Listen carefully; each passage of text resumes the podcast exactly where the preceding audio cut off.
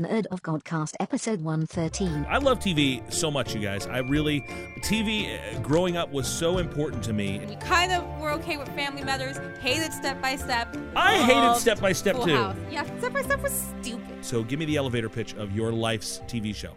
Uh, I can, I can, I can do a handstand. Can you? Well, that's the hook. You have to tune in so to it's a find whole, out. A Why whole did it show come in next week? A whole show about a guy in an office.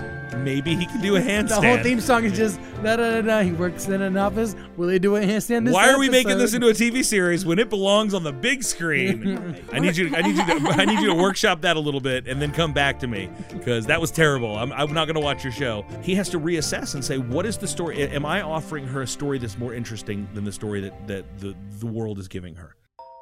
Listen wherever fine podcasts are consumed.